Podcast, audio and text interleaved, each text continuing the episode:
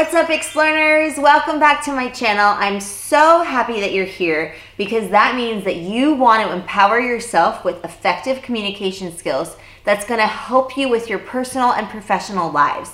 And you know what? It's going to improve your overall happiness and well being because the better we're able to communicate, the better and stronger our relationships, and the more authentic and awesome our social interactions. So, you are going to be so happy you came here and subscribed because I hope you did, right? So that you can get my videos every Monday, Wednesday, and Friday. Let's get right into it. Some people are just natural conversationalists. They're confident communicators, but most people actually need to work on their communication skills and need to hone it so that it is really effective and really powerful and really authentic. In this video, we're talking about how to get people to talk about their interests, how to find topics of interest if you're meeting somebody for the first time. So, in my video about how to network, I talked about ways of doing a topic search in order to find that conversation spark or that social interaction spark.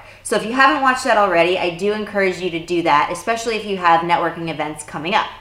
And on a related note, today we're talking about how to get somebody to talk to you, how to get them to open up to you, and doing it in a way that's sincere and authentic. Because my number one rule is being true to yourself and your authentic self and finding your authentic voice because nobody wants to talk to phonies or real phonies. If you are familiar with that Breakfast at Tiffany's quote, um, where Holly Golightly is referred to as a real phony. So we want to avoid that and instead we want to embrace our authenticity and get people to know us for the real us and also get to know people for who they are as well, their true authentic selves.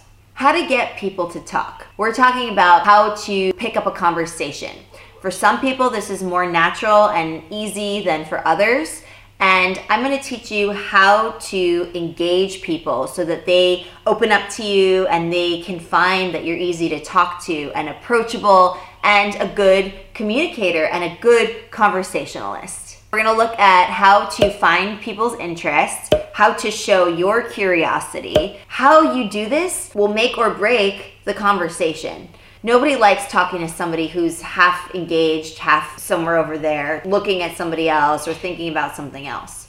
We want to be 100% focused on that person and on that conversation. The first thing you have to keep in mind is getting somebody to talk about their interests and about their points of curiosity and about what makes them tick, what they like, what their MO is in life. So you have to find what those interests are. But again, it's not as easy as just asking questions. Some people have a hard time asking questions, particularly when it's off the cuff and when it's completely impromptu because you don't really know the questions ahead of time. This is not an interview that you're preparing for. This is natural, organic conversation that comes up, right?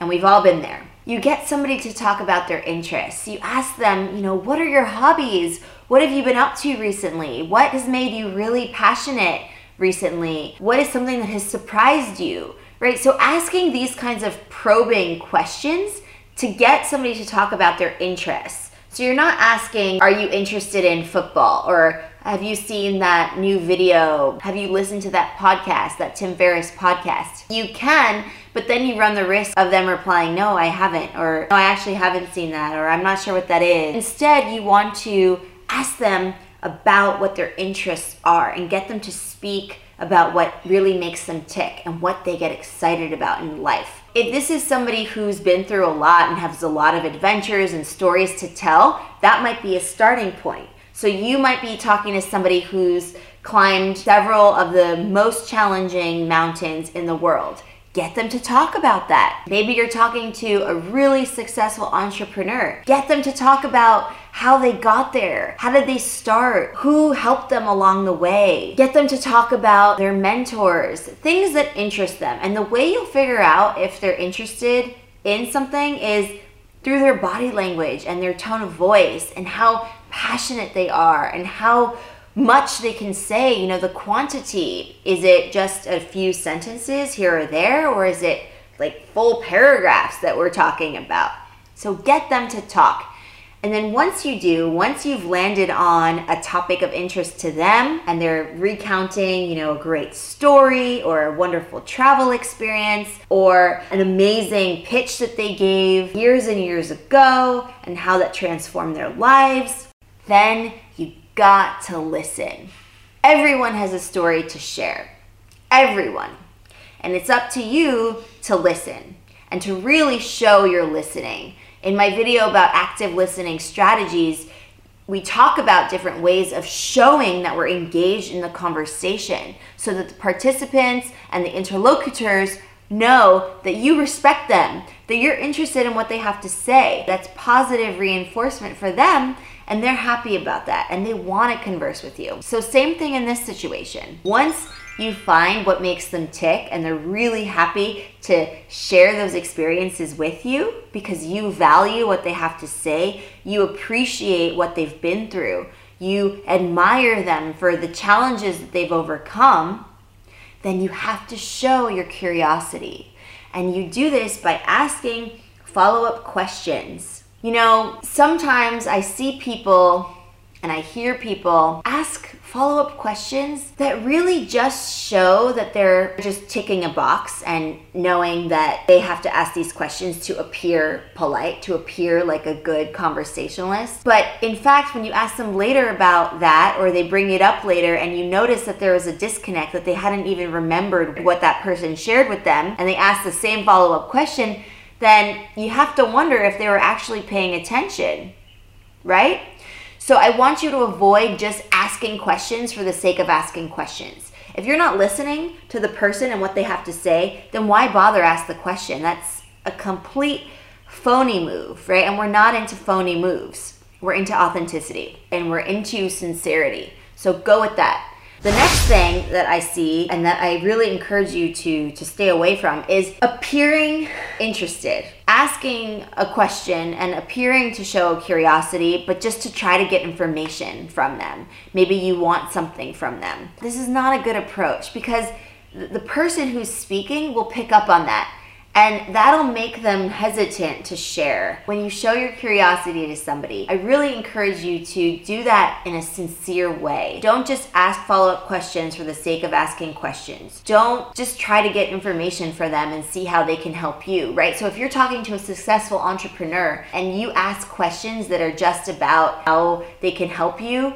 that are really obvious about what you want from that person, then they're gonna pick up on that. And it's not a nice feeling when you're being asked these big demands. Let that happen organically. If the person likes you and the person finds that you are genuine and authentic, then they're gonna wanna talk to you. They're gonna wanna help you. They're gonna wanna share the insider scoop with you. You show your interest, you're doing that in a way that lets them talk and allows them to give you the information that they select and they want to give you. Now, you're not trying to prod them for, for more information and to milk them for what they have. That's not a good thing to do. Of course, it goes without saying don't interrupt don't chime in don't add you know your own story about how you feel like you're a successful entrepreneur when really you want them to speak. Don't make it about you make it about them. And i really encourage you to think about what you can learn from them right?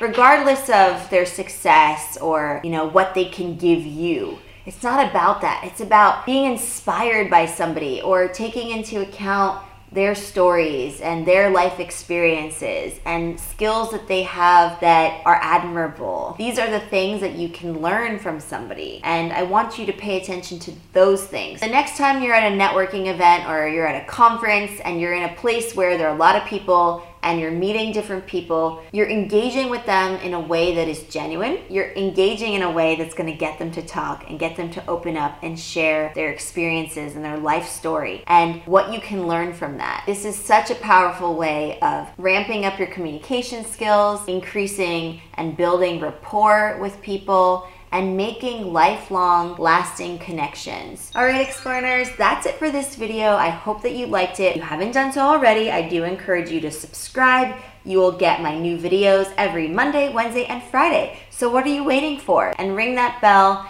and you'll get those notifications delivered straight to your inbox. All right, well, I will see you next time right here on Exploring. Happy exploring!